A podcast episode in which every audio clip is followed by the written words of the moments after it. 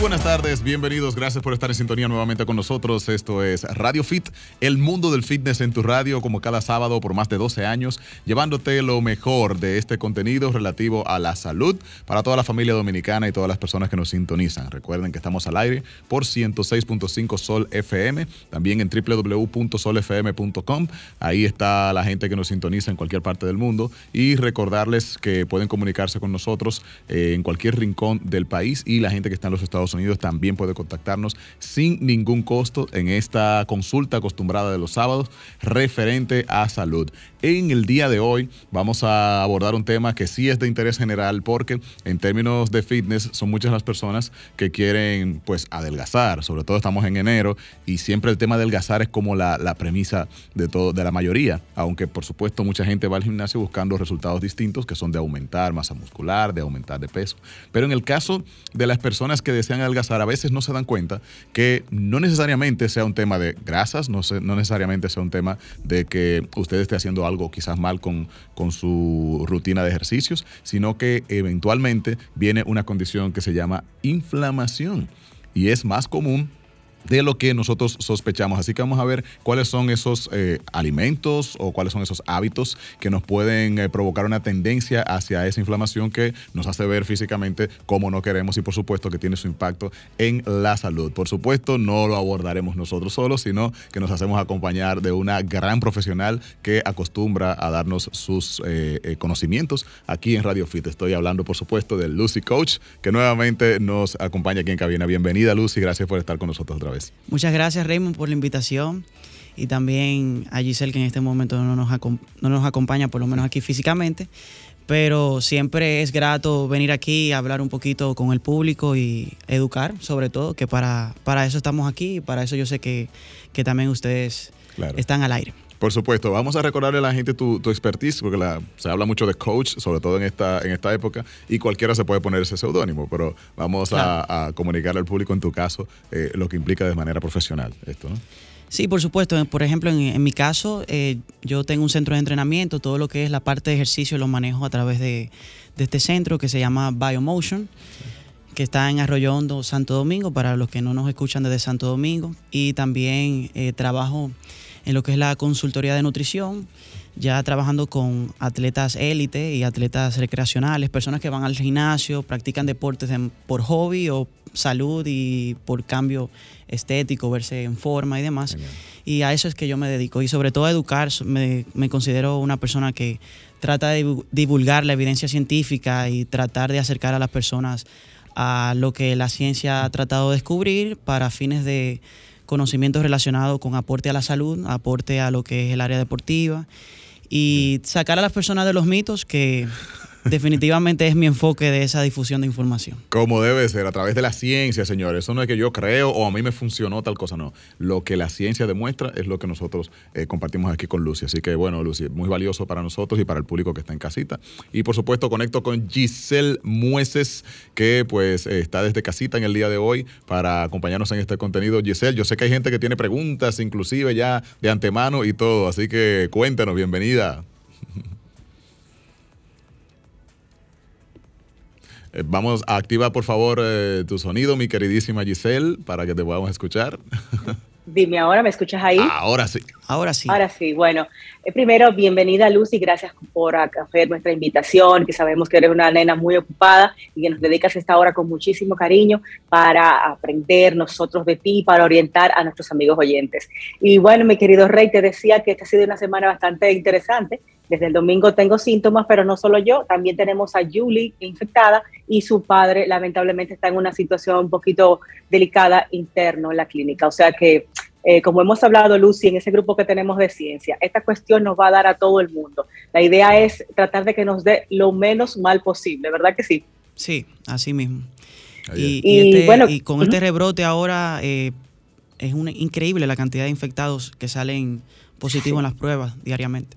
Sin embargo, Lucy, fíjate, te has fijado que lo que es la letalidad ha bajado increíblemente. Sí, claro. Eso es gracias a la vacunación. Así que, por favor, los que faltan, vacúnense. Exactamente. En estos días hablé algo de vacuna, de que yo tengo cuatro dosis eh, por un tema de viaje y me, acabaron, o sea, me dijeron de todo, o sea, la gente tiene como un tema con esto de la vacuna y con las, los síntomas que yo he tenido, Lucy, tan extremos de, esta, de este COVID, que bueno, no he tenido que estar en clínica, pero me he sentido muy mal. Eh, si yo creo que si no hubiera tenido una vacunación, un esquema de vacunación, quizás no estuviera en mi casa, ¿verdad que no? Estuviera quizás en la clínica. Posiblemente. Y quién sabe, ojalá que no, pero hasta en cuidados intensivos. Claro, claro, porque te digo, me doy cuenta, tengo cuatro y me he pasado unos días.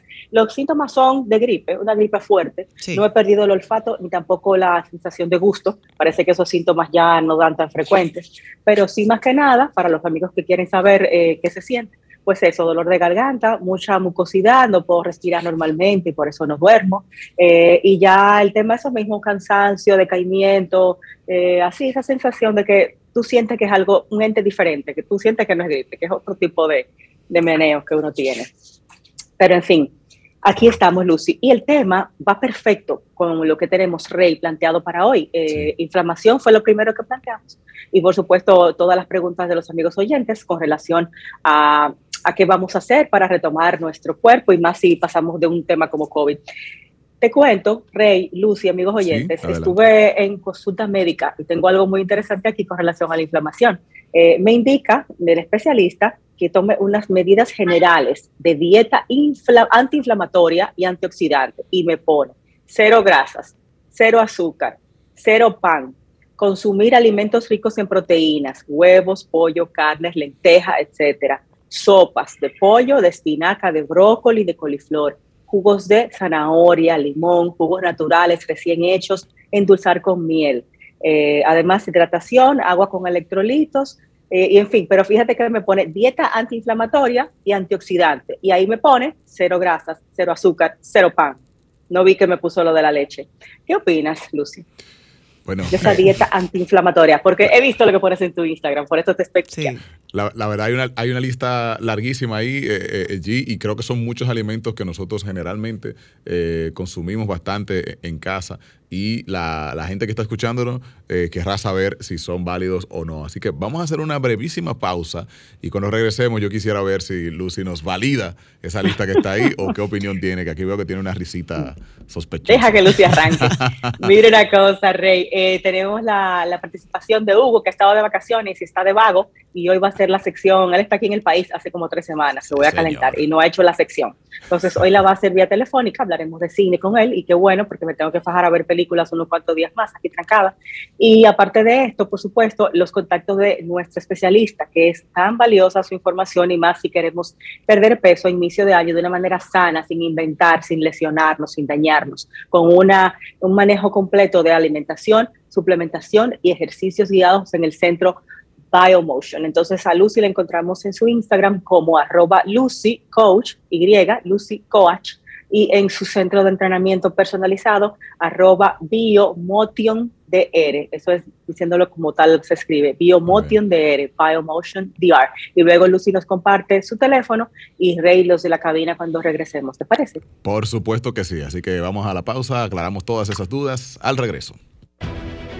Sol 106.5, la más interactiva. Una emisora RCC Miria.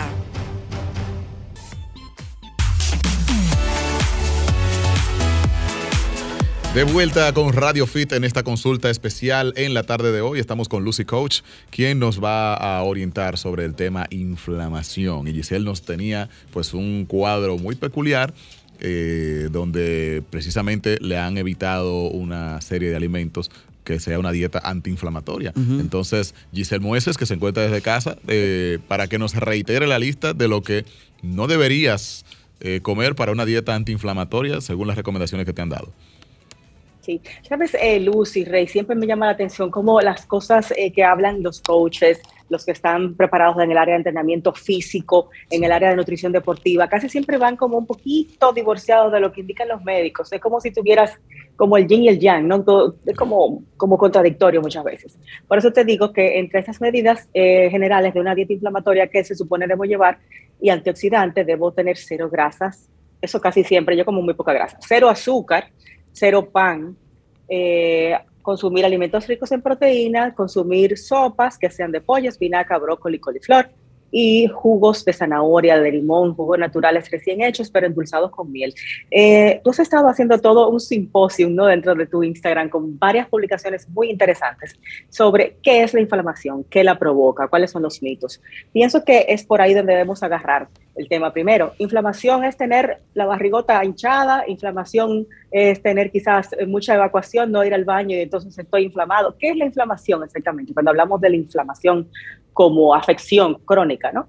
¿Qué es? ¿Cómo la definimos? Sí, claro, mira, eh, Giselle, sobre el tema de la inflamación, las personas creen que inflamación es, bueno, comí algo, me siento el abdomen aventado, me hinché. o hinchado, y se limitan en ese sentido. Cuando hablamos de inflamación en términos de salud, eh, hablamos de inflamación crónica, cuando ya lo hablamos desde un aspecto técnico. La inflamación eh, crónica viene como resultado de una elevación masiva de las respuestas del metabolismo que ameritan inflamación, tales como respuestas del sistema inmune, inclusive cuando entrenamos, hacemos ejercicio en un gimnasio, provocamos respuestas inflamatorias que llevan, que son como resultado de algunos eh, de la misma actividad física per se y lo que provoca a nivel, por ejemplo, del metabolismo muscular, eh, microroturas de las fibras musculares y esos procesos literalmente, por ejemplo, cuando haces microroturas musculares por entrenar en el gimnasio, activas respuestas inflamatorias para dejar saber a tu cuerpo de que hubo daño a un tejido. Entonces, en función del daño a ese tejido, esas respuestas inflamatorias activan las señales de que realmente algo pasó con un tejido, hay un tejido parcialmente dañado, y esas respuestas inflamatorias es lo que favorecen posteriormente los procesos de reparación. Y ahí viene la recuperación muscular post ejercicio perdón Lucy, porque el cuerpo no distingue si este daño a la fibra fue por una situación negativa o por ejercicio. El cuerpo no distingue, va a tener un proceso de recuperación igual en ambos casos. ¿verdad? Exactamente, las respuestas inflamatorias son parte normal del metabolismo. De hecho, Muchos beneficios del ejercicio vienen por esas respuestas inflamatorias. Si cuando entrenas no provocas un suficiente estímulo inflamatorio porque no entrenas con un nivel de intensidad apropiado, entonces no vas a generar, por ejemplo, procesos como el crecimiento muscular que vienen como resultado de esas respuestas inflamatorias que ocurren inmediatamente estás haciendo ejercicio. Entonces, cuando esas respuestas se activan, mientras mayor es esa inflamación a nivel local, entonces mayor todo el proceso de recuperación y eso incluye llevar proteínas hacia el músculo y de esa manera la célula muscular crece y ahí viene lo que es la hipertrofia muscular, la ganancia de músculo. Obviamente, una inflamación crónica, buena. Claro, si te, excedes en tus ejercicios y provocas demasiada inflamación local en el músculo entrenado, por supuesto te puedes lesionar. O sea que también todo es un balance. Cuando hablamos de inflamación crónica es cuando nos salimos de ese balance al punto en donde ya provocas más daños que beneficios. Entonces, si lo llevamos en contexto, por ejemplo, al entrenamiento, viene lo que es eh, una lesión y ya hablamos de inflamación crónica local, porque existen dos tipos de respuestas inflamatorias. Respuestas inflamatorias a nivel sistémico y respuestas inflamatorias a nivel local. Por ejemplo, en este caso, en el entrenamiento hablamos a nivel local, en un tejido que entrenas, en un músculo que estás entrenando en sí, por ejemplo, los bíceps, pectorales y demás. Ya cuando hablamos de inflamación eh, crónica sistémica, que es la que nos lleva a posibles eh, condiciones de salud, eh, que son precisamente las, las muy comunes y de hecho causas principales de muertes a nivel mundial, por ejemplo, enfermedades cardiovasculares, cerebrovasculares, diabetes, enfermedades metabólicas en general, son resultado de la inflamación crónica. Y ahí viene el tema de que se elevan ciertos marcadores inflamatorios, que son básicamente enzimas, hormonas y mensajeros que al elevarse, entonces el cuerpo entiende que hay daño a tejidos a nivel sistémico, órganos enteros, y viene entonces todos los perjuicios a la salud cuando esos, esos, ese escenario inflamatorio se lleva al extremo y los procesos que hace tu cuerpo para tratar de disminuirlo no están en balance con la cantidad de inflamación presentada a nivel sistémico. Por ejemplo, hay ciertos marcadores que incluso se pueden medir en sangre. Si realmente tienes inflamación crónica, de hecho, hay inflamación crónica de manera temporal cuando tienes un virus, por ejemplo, en tu caso, que tienes COVID, Giselle. Si hay inflamación en sangre se puede. Exacto, si te haces una prueba, por ejemplo, en sangre de PCR, proteína C reactiva, la vas a encontrar elevada. Esto es un marcador directo de inflamación de inflamación sistémica, o sea, que está ocurriendo en muchos tejidos al mismo tiempo, no solamente como pasa, por ejemplo, en el entrenamiento en un músculo específico. Y si te la mides, posiblemente salga muy elevada. Y si tienes, por ejemplo, una condición de base, como pasa, por ejemplo, en, en diabéticos, personas que tienen hipertensión arterial y les, da COVID, la inflamación crónica es mayor y de ahí viene entonces el riesgo de mortalidad. La complicación. Exactamente. Lucy, entonces cuando hablamos de inflamación no estamos hablando del abdomen hinchado. No, es mucho más allá que, eso. por dentro. Exactamente. Y la inflamación que amerita riesgo real a la salud es la inflamación crónica sistémica. Ya cuando hablamos de inflamación crónica a nivel local, es más relacionado a lesiones, eh, lesiones musculares, lesiones articulares y demás. Pero la que amerita riesgo de condiciones severas a la salud, que pueden literalmente matarte, eh, es la inflamación crónica sistémica. O sea que el hecho de que tengas la barriguita inflamada es simplemente posiblemente una inflamación local a nivel de las vías gastrointestinales pero la inflamación definitivamente va mucho más allá de eso. Afecta, puede afectar todo el cuerpo cuando es muy elevada y no se regula. Pero sin inflamación al mismo tiempo no vas a tener metabolismo porque es parte normal del metabolismo. Y literalmente, por ejemplo, si no tienes inflamación, no tienes sistema de, defensa. El sistema de defensa completo, completo actúa por respuestas inflamatorias. Imagínate tú que quieras inhibir la inflamación al piso, no vas a poder defenderte de, de ningún patógeno. Y en el caso tuyo, por ejemplo, que tienes COVID, parte de que la PCR está elevada es porque tienes tu sistema de defensas demasiado activo ahora mismo. Activo. Y lo que te da los síntomas en mayor medida es la elevación masiva de la inflamación por la respuesta inmune, que se mide por la elevación, por ejemplo, cuando tienes un virus de la gripe, se eleva una enzima que se llama histatina y es la que te da los síntomas de la gripe en mayor medida. O sea que lo que provoca los síntomas es la inflamación que se provoca por el sistema inmune y cuando bebes un antiviral, por ejemplo, para el virus de la gripe, minimizas los síntomas, pero no es que estás curando el virus, el virus sigue presente. Pero lo que haces es reducir la inflamación masiva y la limitas solo al sistema inmune y de esa manera los síntomas se reducen y de ahí te empiezas a sentir mejor. Pero no es que estás matando el virus, de hecho los virus ni siquiera se matan, sino que pasa un tiempo en el cuerpo que de al menos siete días y tu mismo sistema de defensa lo combate para disminuir los daños y perjuicios que provocan el cuerpo hasta que ya el virus no está presente. Bueno, de esas palabras tuyas me han surgido como 700 preguntas, pero las voy a resumir, ¿verdad, Rey? Porque con Lucy siempre el tiempo se nos va volando. Por, favor, a través de ti eh, no, nos ilustramos, o sea, que tú tienes ahora mismo una, un, cuadro, ¿verdad? Que, que, la mayoría de la población eh, está muy alerta a lo que pueda pasar. O sea, que de verdad que con la consulta tuya allí vamos nosotros a aclarar muchísimas dudas. Dale sin miedo. No, la verdad que me ha sorprendido que me haya dado tan fuerte. Pensé que me iba a dar algo ligero o asintomático teniendo cuatro vacunas, pero parece que no tiene que ver una cosa con otra. O sea, ya no sé si es que mi sistema inmune está muy fuerte o muy débil, pero te digo que me ha tumbado la cuestión esta, la peste esta pero no al nivel de fertilización. Lucy, eh, ahora que mencionas el tema de la inflamación del abdomen, cuando las personas en Instagram, tanto en nuestro país como fuera, todos esos influencers de fitness, hablan de inflamación, solo hablan de lo que es el estómago y se toman su Solo hablan, las personas en general hablan de ese tipo de inflamación y también la retención de líquido, que es parte también de esa inflamación. Entonces, que las personas creen que es todo lo que es inflamación, pero no. Exacto, ahí te voy. Esto que viene siendo señales de una inflamación que tenemos ya internamente, que se ve visualmente en el abdomen, por ejemplo, y en la hinchazón, retención de líquidos. Esos son, vamos a decir, síntomas de la inflamación. Sí, primero, como te dije, hay que retomar varios puntos que mencioné dentro de lo que hablé previamente. Lo primero es que inflamación no necesariamente es malo, es, son un grupo de respuestas normales de tu metabolismo para tú poder mantener la vida, eso es lo primero, y responder también al entorno. Entonces, cuando sientes el abdomen inflamado, si nos vamos directamente a esa inflamación abdominal, primero no necesariamente es malo. Y te explico. Es el caso, por ejemplo, cuando consumes una comida muy alta en fibras. Las fibras no, no producimos enzimas a nivel de las vías digestivas que permitan la degradación de la fibra a nivel del, del sistema digestivo. Entonces, cuando la fibra llega al intestino, se degrada por la actividad bacteriana de nuestro intestino delgado. Bien, y al degradarse la fibra, entonces se alimentan esas bacterias y el resto de fibra con la que no fue que no se utilizó para alimentar las bacterias, podemos en cierta proporción obtener algo de la energía disponible que no utilizaron esas bacterias. O sea que básicamente absorbemos muy poca proporción de la fibra en sí. Y de hecho, por eso es que las fibras te mandan al baño, literalmente, porque como no la absorbes por vía intestinal, porque no la degradas en tu tubo digestivo, sino que se degrada a través de las bacterias. Entonces, eh, básicamente se absorbe muy poco y tienes muy poco acceso de energía a, a, través de la fibra que llega a tu metabolismo, así que básicamente tienes que eliminar todo ese residuo que queda en el intestino delgado, pasa al colon y se provoca básicamente materia fecal y por eso vas al baño cuando consumes un alimento alto en fibra. Entonces, como ese proceso digestivo es diferente al resto de los nutrientes, las fibras, eso hace que las fibras duren más tiempo en el tubo digestivo y okay. cuando ocurre esa fermentación bacteriana, por la actividad de las, de, de, las, de las bacterias del intestino delgado, una vez hay presencia de fibra, entonces sientes ese aventón abdominal.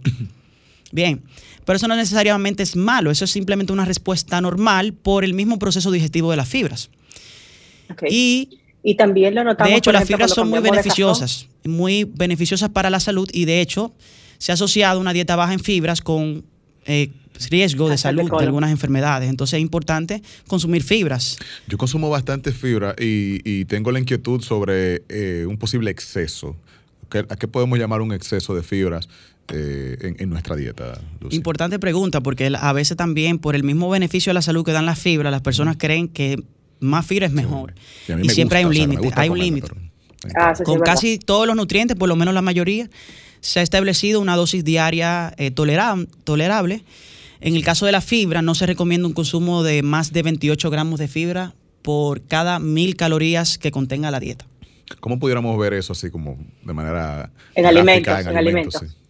Si bueno, en la mano. 28 gramos de fibra por cada mil calorías. Si tú llevas una dieta, por ejemplo, de 2.000 calorías, estamos hablando que no te debes pasar de 56 gramos de fibra.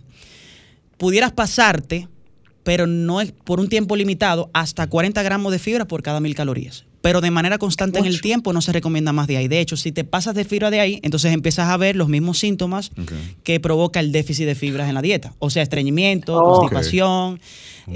eh, mm. mala absorción de nutrientes eh, digestión, lo que le llaman las personas digestión lenta, que cuando al comer sienten que duran mucho con una sensación de saciedad, porque la, okay. el, el, los alimentos toman demasiado tiempo de degradación en las vías digestivas. Uh -huh. ¿Cómo se vería eso en alimentos? Bueno, para que tengas una idea, si de, por ejemplo, decimos uh -huh. algunos alimentos altos en fibra, los cereales normalmente son altos en fibras, algunas frutas más que otras, vegetales, las legumbres, que son las habichuelas, mm. eh, lentejas, por ejemplo, las habichuelas y lentejas son de las legumbres más ricas en fibra. Wow. Por ejemplo, un, unos 100 gramos de, de, pasta integral, pesado crudo, es una gran cantidad, te da un aporte de unos 8 gramos de fibra. Los panes integrales, uno más que otros.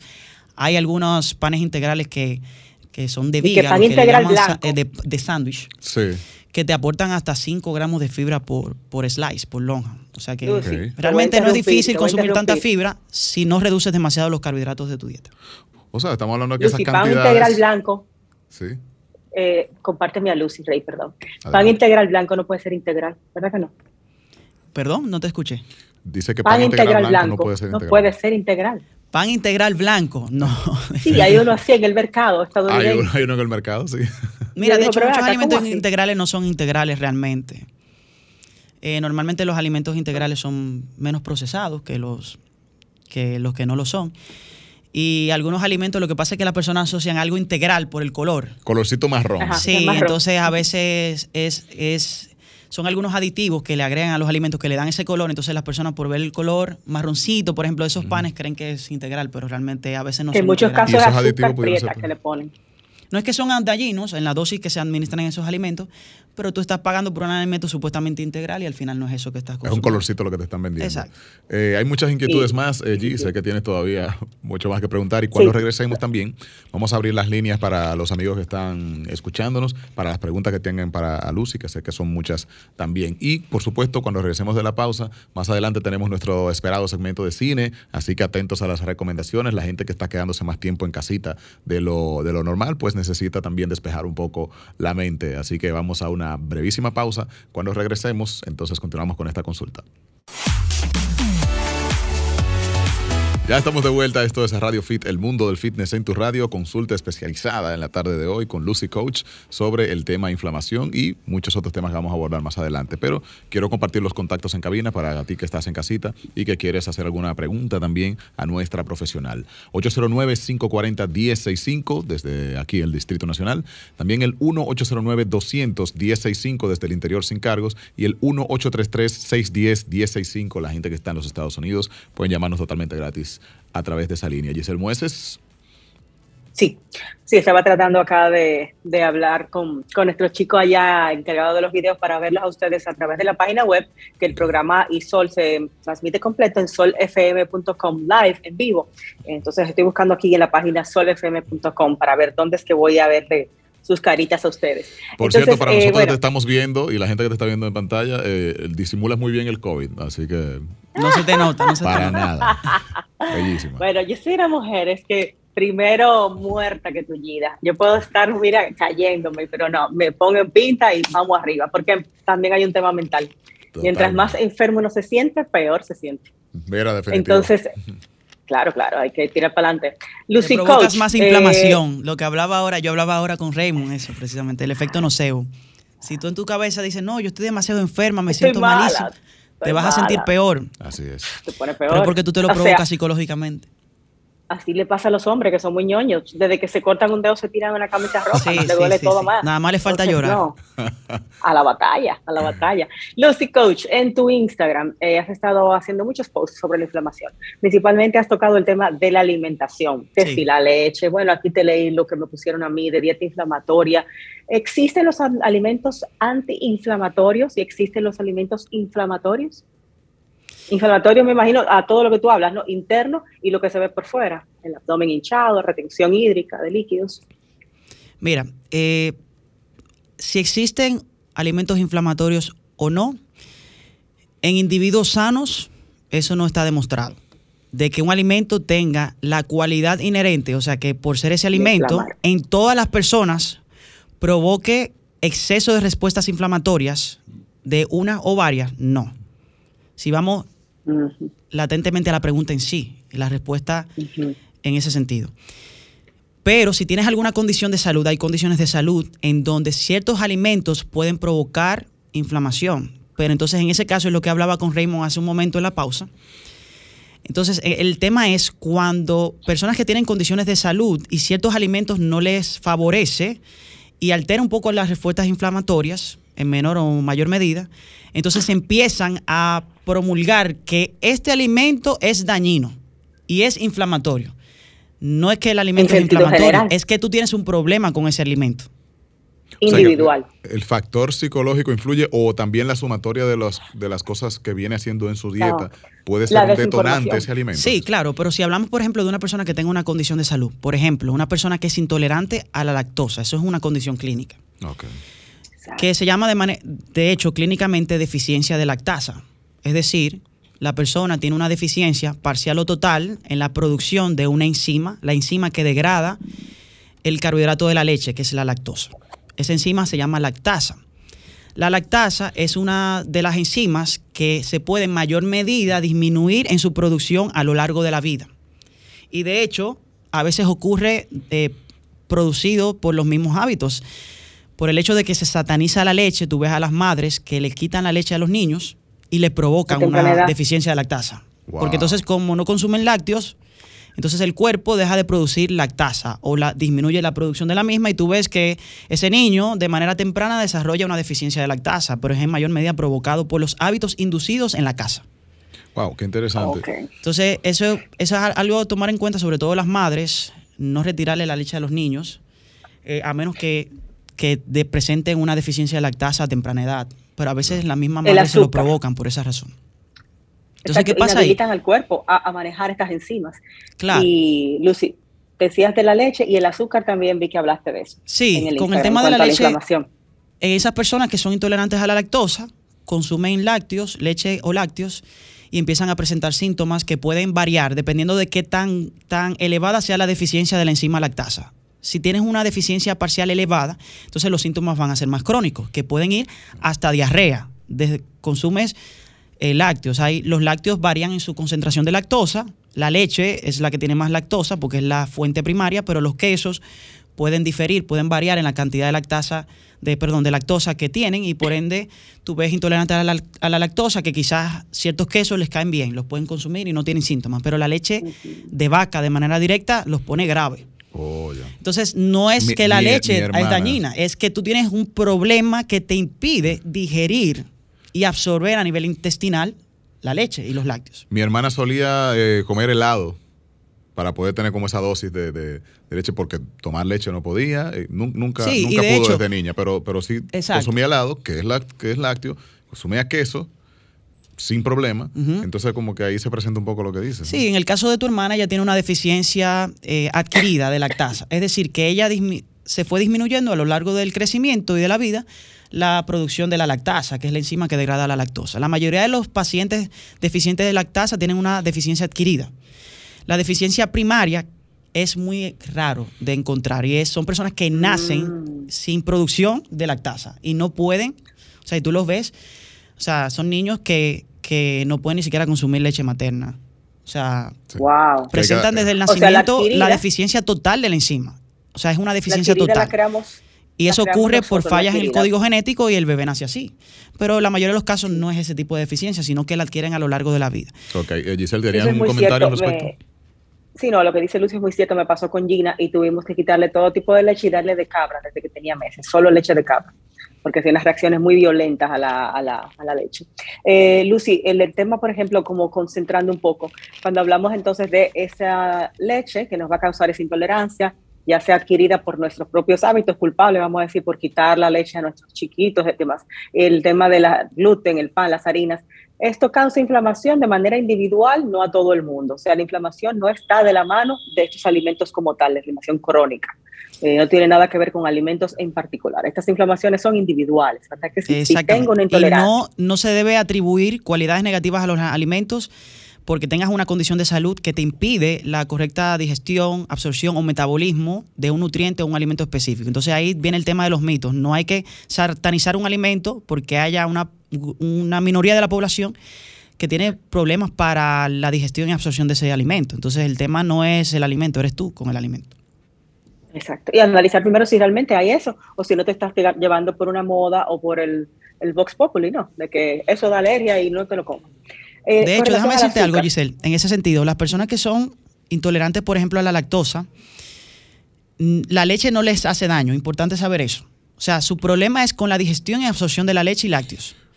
Pero una vez es absorbida, en la proporción que sea obviamente menor, porque no tienen el proceso digestivo apropiado para poder digerirla y absorberla, los componentes de la leche no provocan daño al metabolismo. ¿ok?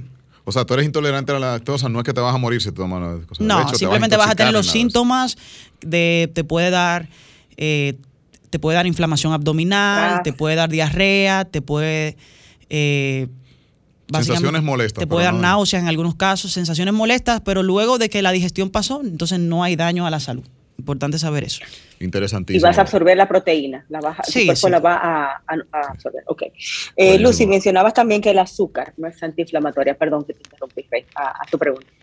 Sí, eh, no, justamente antes de conectar con el tema azúcar, creo que sería buenísimo desarrollarlo también al regreso. Pues tú que estás en ese sofá tan confortable y tan bonito, es un lugar perfecto para las recomendaciones de qué ver en este tiempo. Hay muchísimas películas, hay muchos estrenos. Estamos en principio de año, de año y no hemos conectado con nuestro querido Hugo Pagán, así que vamos a ver cuáles recomendaciones tiene para ti, para mí y para toda la gente que está escuchándonos. ¿Qué te parece, Giselle? Estoy muy de acuerdo. Y cuando vine a ver, salgo de la transmisión.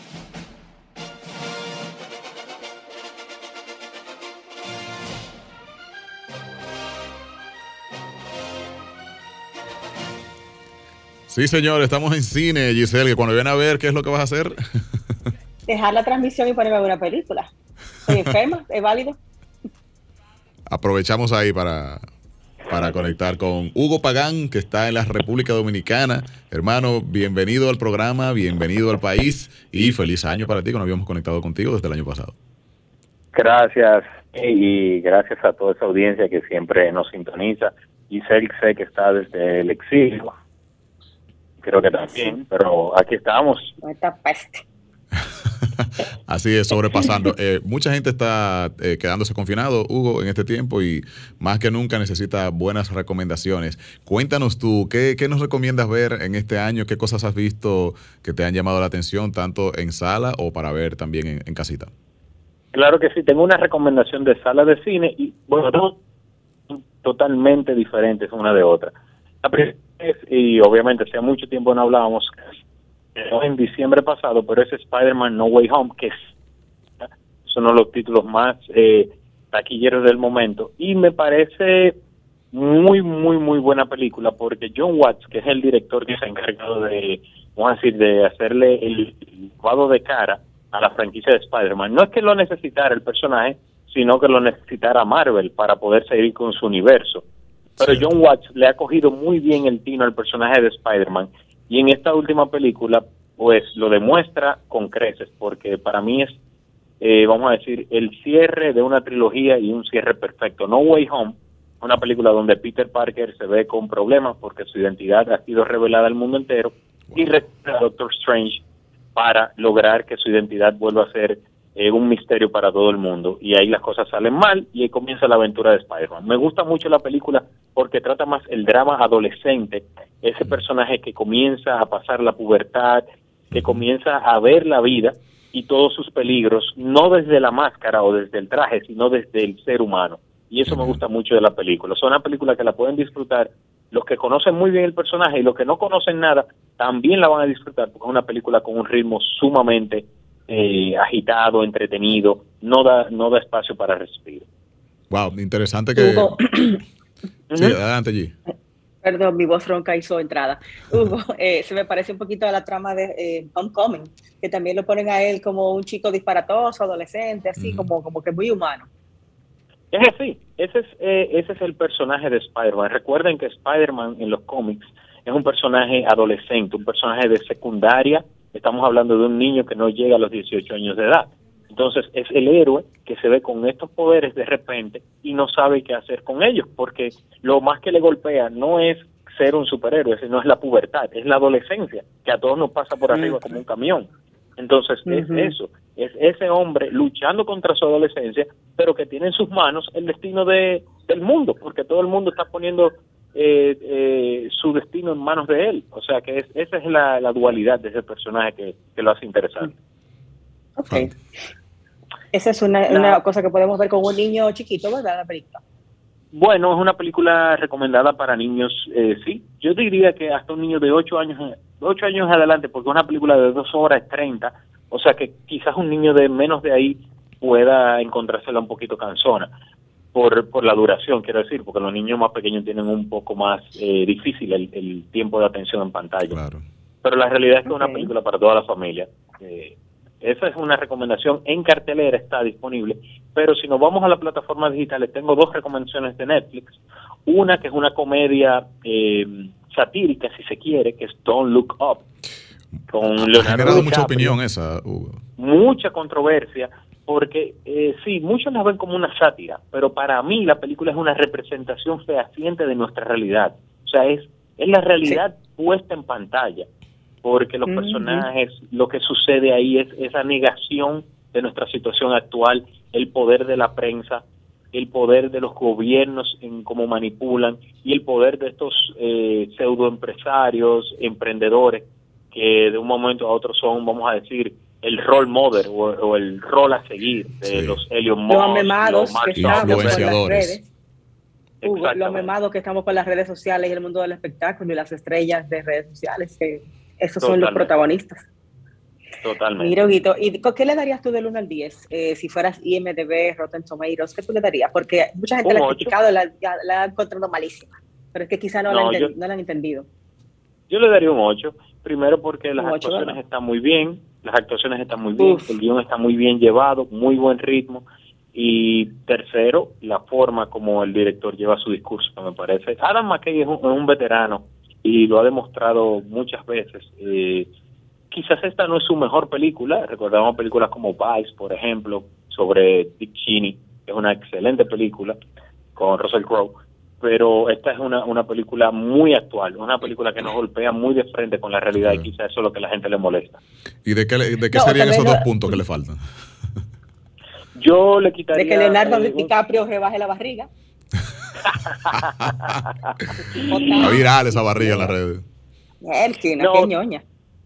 quizás como un todo, como un todo, sí, la película tiene momentos que podrían haberse recortado, o sea, me parece que, que pueden, eh, a nivel de, de ser más concisa, hubiera sido una película mejor, tal vez con unos minutos que le sobran, eh, Sí. pero ahí, o sea, en ese aspecto, quizás le sobran, hay momentos donde entra, vamos a decir, no lleva, no, no está tan ecualizada, hay momentos un poquito bajos en la película, eso sí, sí se le puede no, y, eh, y, hay personajes, por ejemplo, Timothy Chalamet, que como que estaba, pero no estaba, como que no se entiende la necesidad, sobra, exactamente. Y demasiado tiempo con la presentadora esta, como que, qué sé yo, forzaron algunas cosas.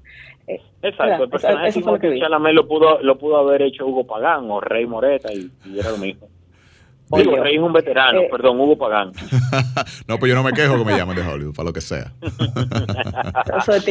una cosa que me da curiosidad, y para no extender mucho, que sé que te falta una recomendación, ¿cómo Netflix se reúne estas superestrellas que cobraban en el momento alto del cine 20 millones de dólares cada una, entre Leonardo, esta chica Jennifer? O sea, es que ahora esos sueldos de ellos han caído al suelo. Netflix tiene acceso a todos los actores por tres pesos, porque tú ves una cantidad de actores excelentes juntos en una película de Netflix. ¿O es que Netflix lo tiene tanto para retribuir? Para nada, Giselle. Recuerda que no solamente es el sueldo duro, o sea, el que te vamos a pagar tanto por esta película. Primero, Netflix, Netflix tiene todo el músculo del mundo, pero segundo, los acuerdos que ellos hacen eh, a posterior, o sea, vamos a hacer acuerdos sobre la renta, los royalties, lo que genere la película, y ahí hay mucho más dinero que en lo que tú me puedas pagar de una sentada. O sea, si tú estás cobrando por cada reproducción de esa película, sí, no, es así. Y otra cosa, recuerda que están eh, junto a un director que hay proyectos, por ejemplo, a DiCaprio, esto es un proyecto que le apetecía mucho, porque DiCaprio, si tú te fijas las redes sociales de Leonardo DiCaprio, él solamente pone cosas sobre el planeta, sobre la realidad que estamos viviendo, el cambio climático. No hay un post en su Instagram que sea de una foto de él en la playa con la novia. Todo es sobre, señores, hay que tomar acción ahora y de eso habla Don't Look Up. Wow. Eh, tienes una, nos tienes como recomendación La mano de Dios, Hugo. Eh, ¿Qué te llamó la atención de esta película y por qué recomendarla para nuestra audiencia? Correcto, fue La mano de Dios, que es el título, vamos a decir, la traducción en español, es una película italiana de Paolo Sorrentino. Paolo Sorrentino es uno de los directores más importantes de Italia en los últimos 20 años. Y lo interesante es que no, no estudió cine, y esta película es, vamos a decir, una anécdota, es él contando su propia vida en pantalla. Fue la mano de Dios, ¿por qué? Porque involucra el momento en que Maradona marcó ese gol icónico contra Argentina en el Mundial. Y en esa época de los 80, del Nápoles de los 80, porque ahí creció Pablo Sorrentino. Y este director italiano cuenta una historia, una carta de amor a su ciudad, a su juventud, es una mezcla entre tragedia familiar, familiar amor por el fútbol y deseos de, adolescencia. Es una película bellísima, es una, vamos a decir, para mí es una poesía contada en 24 cuadros por segundo. Eh, está disponible en Netflix, búsquenla señores, porque de verdad Paolo Sorrentino es un gran director, es una película que mezcla el, vamos a decir, el drama con la comedia, con también el surrealismo y es una película bellísima. Extraordinario, Hugo Pagán. Muchísimas gracias, hermano, de verdad, por estas recomendaciones. Nos hacía falta darnos esa dosis eh, de cine y como siempre aquí promovemos eh, la salud integral y eso es parte, eso es parte de desconectarnos un poquito, pero también eh, poner atención a contenidos que nos sumen valor porque la salud es mental, es emocional, es que seamos seres humanos completos. Así que, Hugo, ¿dónde podemos seguirte para más recomendaciones y para la gente que quiere decir, mira, esa película buena o mala, la veo o no? ¿Dónde te puede seguir? H Pagan 14 en todas las redes sociales, Twitter, Instagram, todo, en Facebook H, H Pagan 14 también. O sea que pronto ¿Cuándo se acaban tus vacaciones?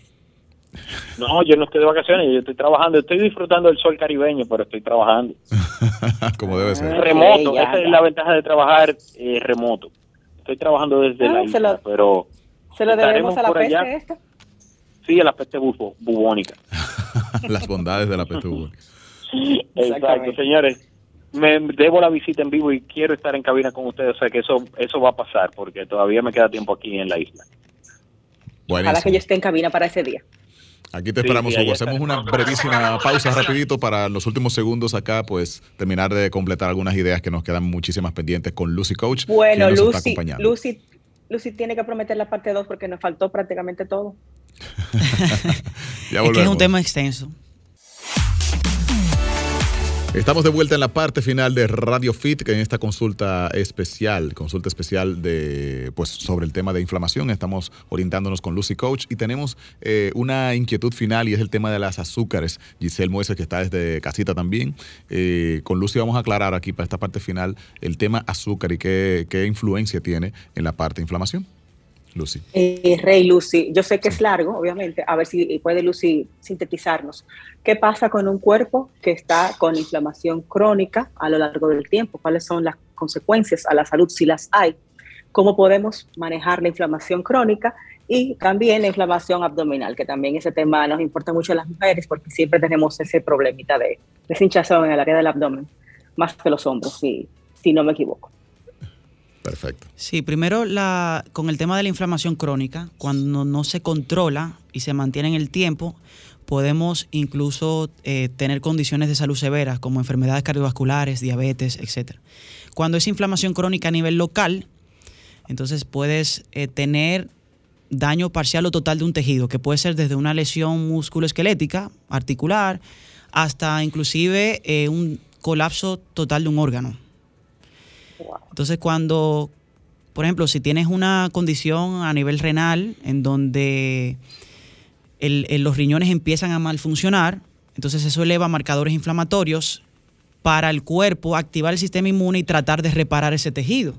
Y empiezas a ver entonces ya una inflamación que se, se distribuye o, básicamente se, expande eh, en mayor medida en el cuerpo porque el cuerpo básicamente va a activar ciertos, ciertos mensajeros que van a facilitar los procesos de recuperación, pero al final, como ocurre de manera tan masiva, y el cuerpo no va a poder sanar el tejido si es una condición grave y necesitas ya atención médica, entonces esa respuesta del cuerpo tratando de sanar no va a ser suficiente y a la larga hace más daño que bien, inclusive puede provocar daños a otros tejidos. O sea que básicamente vas a sufrir de enfermedades. Si la inflamación crónica no se controla o vas a terminar con una lesión y eso pasa mucho en los gimnasios cuando las personas provocan demasiada inflamación en un músculo porque entrenan demasiado un músculo a un punto en que provocan una inflamación eh, crónica a nivel local. Y ahí vienen las lesiones. Puede ser eh, desde un desgarro muscular, puede ser incluso una rhabdomiólisis que ya eh, incluso afecta el funcionamiento renal,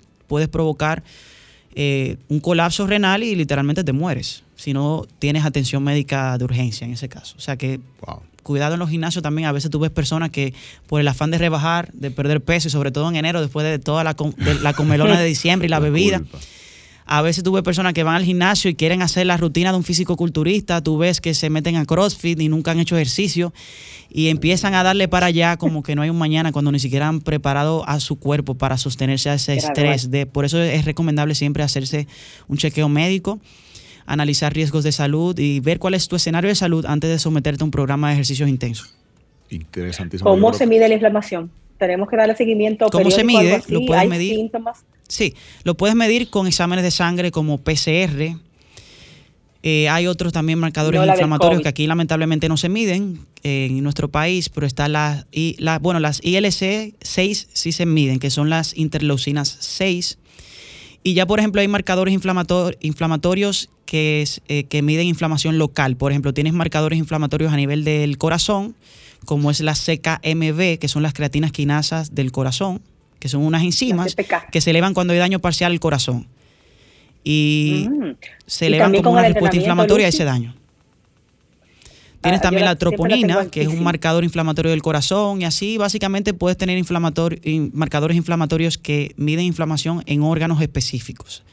Si entrenas es lo mucho. Que hacer de rutina. ¿Perdón? Tenemos que chequear la inflamación de rutina, aunque no tengamos ningún síntoma. Eso es algo necesario, ¿no?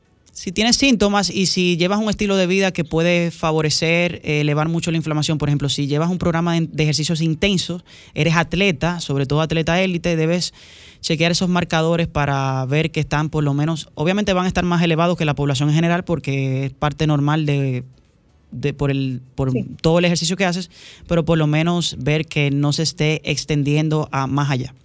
Excelente. Bueno, G, aquí tenemos que concluir en esta parte, pero no sin antes eh, reiterarles a los amigos que están escuchándonos los contactos, eh, Lucy, eh, redes sociales y contactos directos para ampliar esta consulta. Bueno, pueden, pueden seguirme en Instagram. Mi cuenta es Lucy con Y al final, raya abajo, coach. Se escribe C-O-A-C-H. Si tienen dudas y demás, siéntanse libres de, de escribir a mi DM. Yo misma respondo cualquier duda o cualquier cosa que hayan querido que se aclare y el tiempo en el aire no nos dio. Y también pueden visitar y seguir la cuenta de mi gimnasio donde compartimos mucha información útil relacionada con ejercicios, arroba biomotion Buenísimo. ¿Y teléfono? teléfono, el teléfono de mis oficinas es 809-566-2889. Ahí está. bueno, a través de nuestras eh, redes sociales también ahí van a ver las publicaciones. Eh, por si no encuentran el usuario, lo pueden encontrar ahí, arroba RadioFitRD, arroba Giselle Mueces. Eh, ahí pueden encontrar entonces las cuentas de Lucy y por supuesto del gimnasio Giselle. Adiós, mis amores. Un beso. Se quedó lo de que te mejores. Se quedó todo, así que ya sabes. Gracias, ojalá que sí que sea pronto, ya estará allá. Besote. Así es. Que sigas estando así de bella como te ves y así de saludable también. Un fuerte abrazo, un gran beso. Gracias. Y a toda nuestra audiencia, gracias por sintonizarnos. Hasta el próximo